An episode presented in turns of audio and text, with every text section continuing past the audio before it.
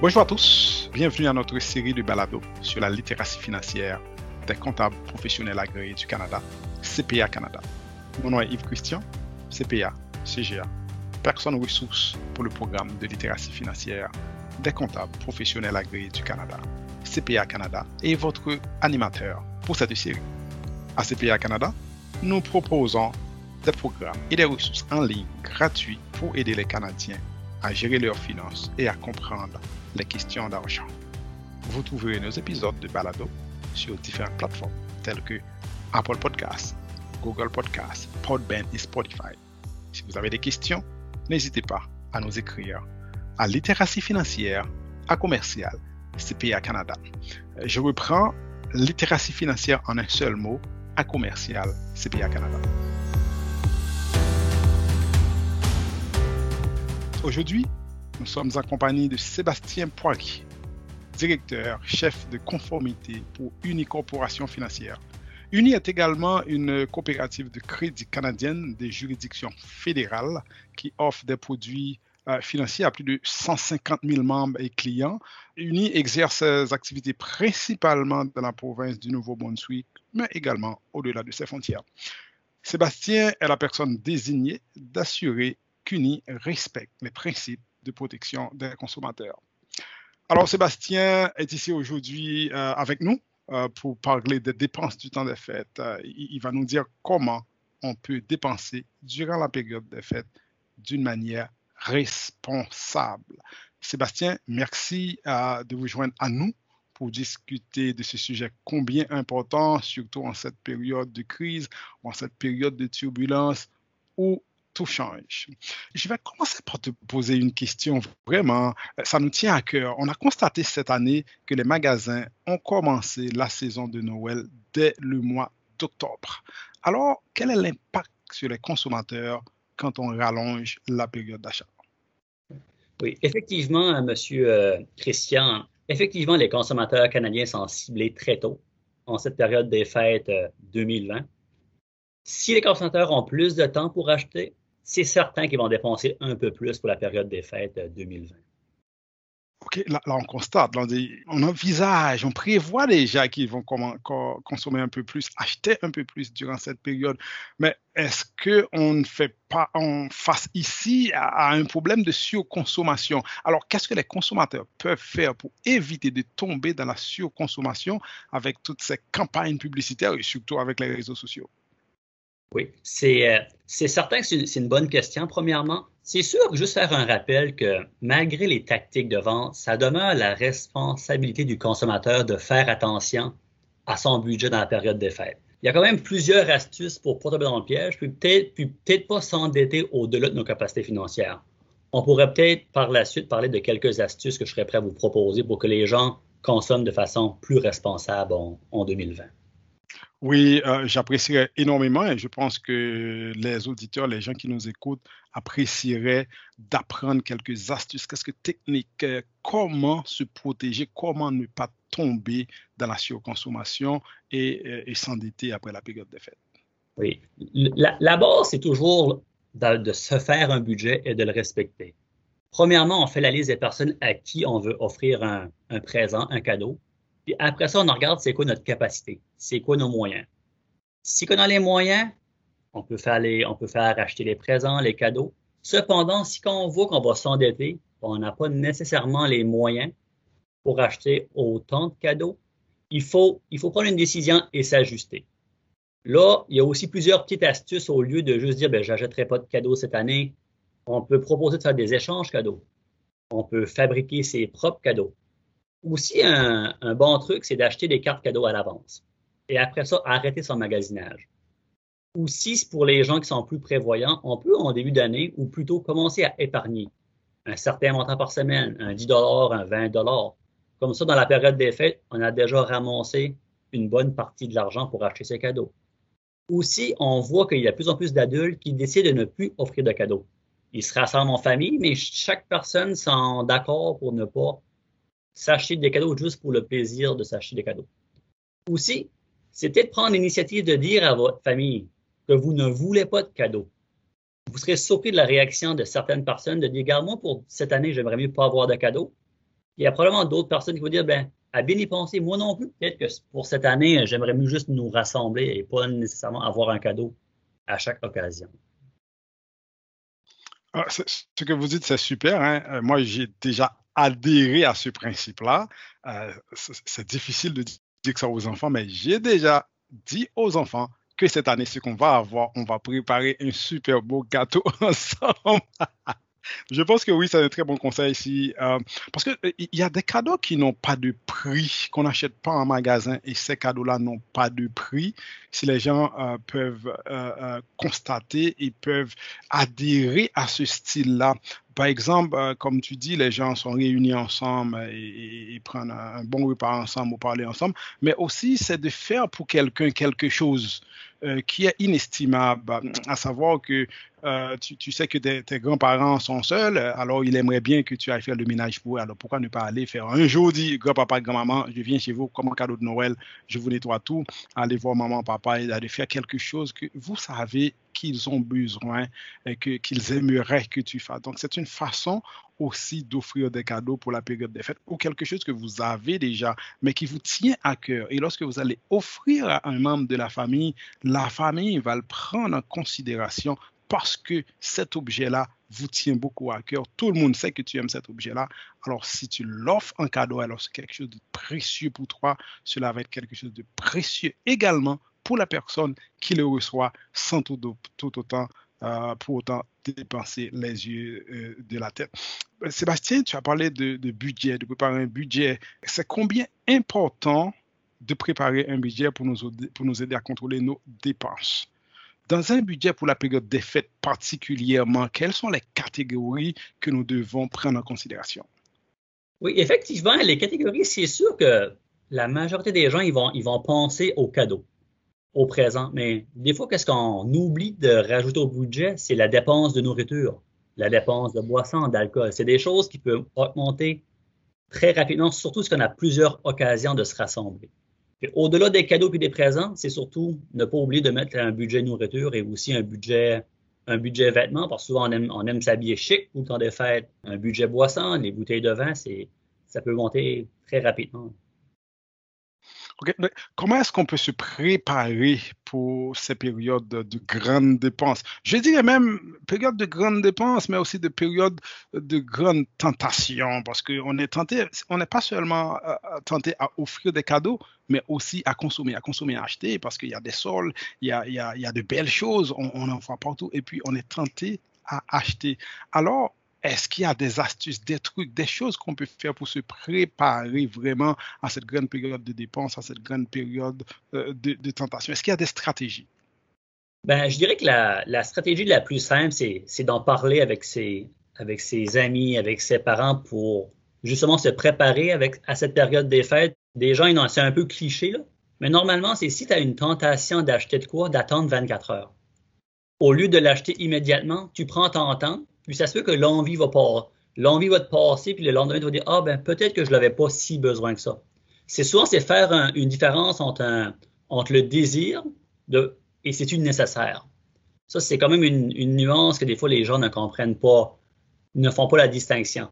Un exemple, il y a le nouveau modèle de cellulaire que votre enfant veut, il a-tu vraiment besoin? Ou un autre modèle moins cher pourrait tout aussi bien faire l'affaire que le modèle ultra dispendieux? C'est souvent faire une distinction de on l'a-tu vraiment besoin? Puis aussi, chez les jeunes, qu'est-ce qu'on remarque? C'est que quand, on leur parle d'environnement, ça les fait réfléchir parce que la période des fêtes, oui, c'est ça coûte beaucoup d'argent, mais c'est aussi dommageable pour l'environnement parce qu'on fait de la surconsommation, puis il y a, un impact sur, euh, sur l'environnement à ne pas négliger.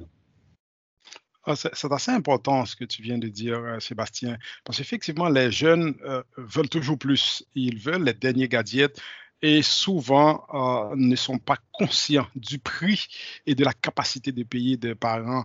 Euh, je comprends que cela peut être un sujet assez difficile et même tabou de parler d'argent avec les enfants. Penses-tu que la période des fêtes est un bon temps pour parler d'argent et de budget avec les enfants? Oui, moi je crois qu'il faut profiter de la période des fêtes 2020 pour peut-être initier le dialogue avec nos enfants, parce que c'est une période qui va qui vont comprendre que ça coûte des sous. Ils savent comment. Puis aussi souvent, ils savent comment ça coûte les, les nouveaux cellulaires, les nouveaux euh, PlayStation, etc. Puis aussi, c'est souvent on sous-estime la capacité des enfants, des adolescents d'apprentissage. Ils comprennent beaucoup plus qu'on croit. Puis moi, ce que je recommande, c'est de pas juste avoir une discussion théorique avec les enfants. Assisez-vous avec vos enfants, puis faites le budget. Montrez-leur, regarde, on a, cette année, on a les moyens pour ça. Tout acheter. Puis aussi, leur expliquer les conséquences, parce qu'honnêtement, un rappel, le crédit, il ne fait pas nécessairement de cadeau. Après les fêtes, si votre carte de crédit euh, a des sols importants, vous, allez devoir payer de l'intérêt sur une période beaucoup plus longue que la période des fêtes. Ça va se prolonger. Là. Puis aussi, une autre euh, chose que je recommande, c'est de c'est important de montrer l'exemple à nos enfants.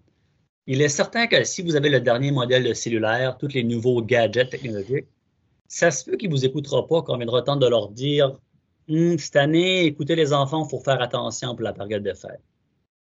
Et aussi, je le répétais tantôt aussi, il faut, faire, il faut expliquer c'est quoi la différence entre le désir et le besoin. Les enfants ont du mal à faire la différence. Demandez-leur à vos enfants s'ils ont vraiment besoin de tous les nouveaux modèles ou les, euh, les nouvelles technologies. On ne dit pas que c'est facile d'avoir la discussion, mais, mais plus vous allez initier le dialogue, vous, allez apprendre à vos enfants à être des bons consommateurs pour le futur. Oui, en effet, je, pense que c'est très difficile d'initier ce, dialogue, euh, surtout en période de fête où tout le monde veut faire plaisir ou veut se faire plaisir et les, jeunes veulent être, comme ils disent, veulent être cool.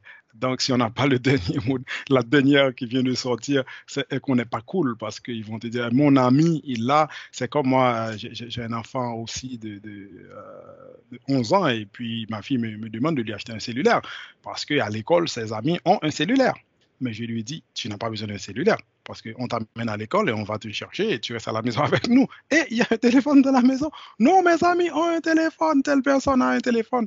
Mais c'est quand même de, lui faire s'asseoir et de lui montrer, voilà ce que ça prend. Un téléphone, ça coûte de l'argent. Un téléphone, il faut le payer à chaque mois et puis tu n'en as pas vraiment besoin. Et puis les effets que ça peut, un téléphone peut avoir sur ta santé en tant qu'enfant. Les études ne sont pas vraiment démontrées, mais il y a le spectre de, du risque toujours là.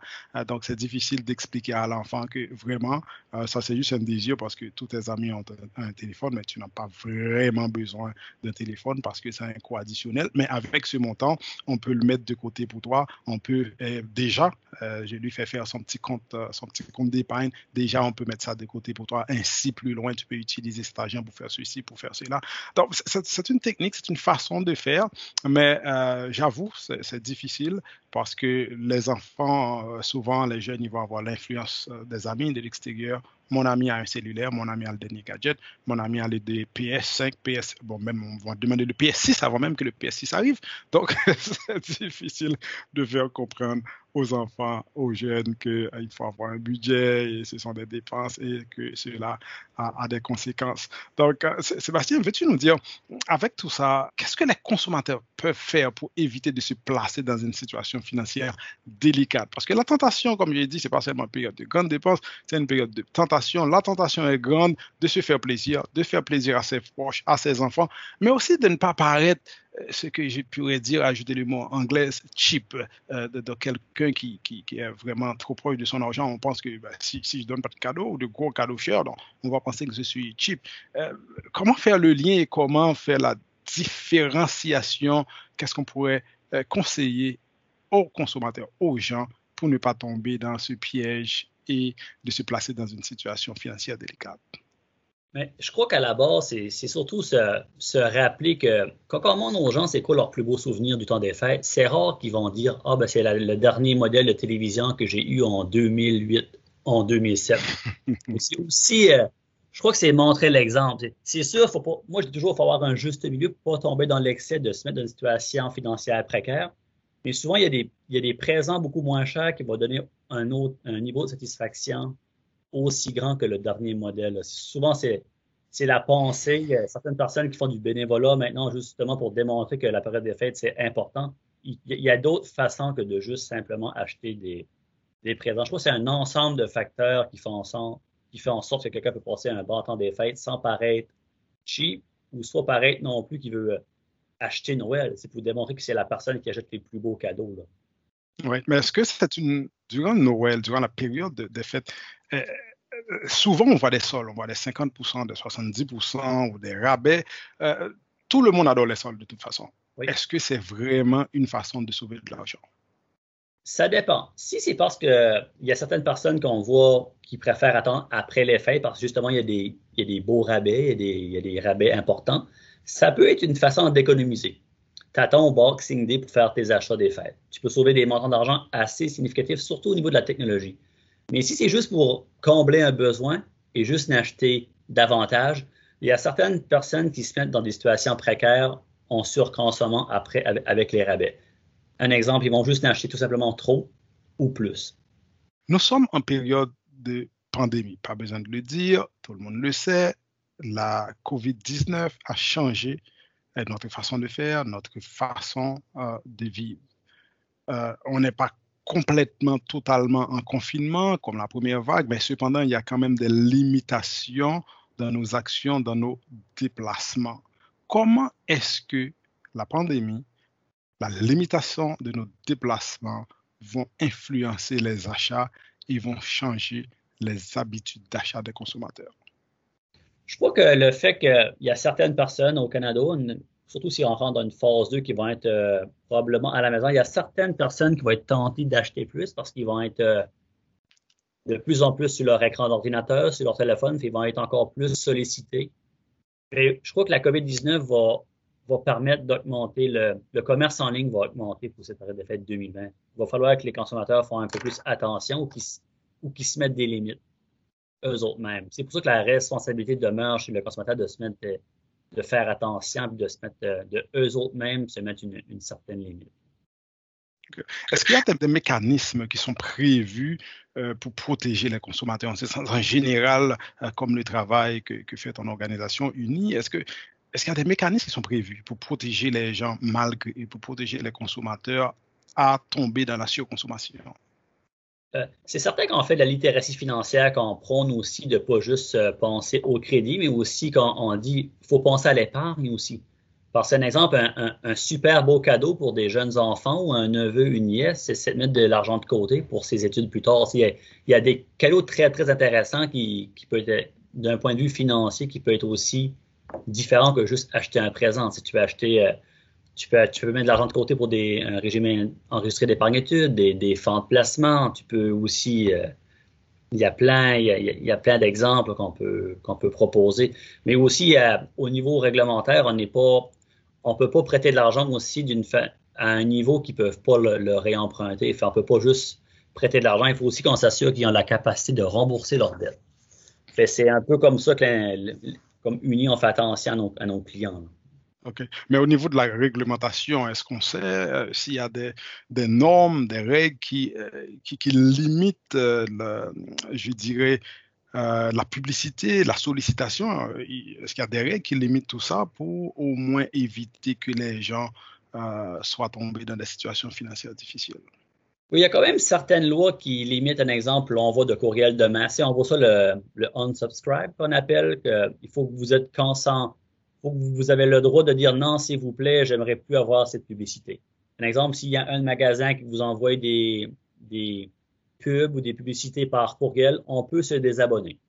Ceci peut faire en sorte, un exemple, ça nous enlève un peu la tentation parce qu'on ne reçoit plus de messages. On peut s'auto, ça permet d'empêcher certains commerçants de nous envoyer des, publicités. Merci Sébastien. Est-ce qu'il y a quel est le conseil, quel est le mot à dire aux consommateurs en cette période euh, des fêtes qui commencent déjà avec beaucoup de sollicitations, les magasins qui, qui, qui commencent déjà dès octobre? S'il y a un mot, un dernier mot à dire aux consommateurs? Un conseil. c'est juste de prendre conscience que c'est une période extrêmement importante, surtout en, période COVID, de, se rassembler, de, voir les amis.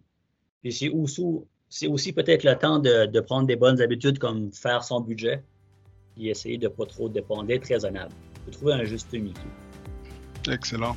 Merci Sébastien pour vos propos inspirants et vos conseils euh, sur la façon de parler d'argent et aussi sur la façon de consommer de façon responsable durant la période des fêtes. Chers auditeurs, vous pouvez cliquer sur les ressources mentionnées dans cet épisode en vous rendant à la description du présent balado dans votre appelé de gestion des balados. Veuillez noter que les points de vue exprimés ici sont ceux de notre invité.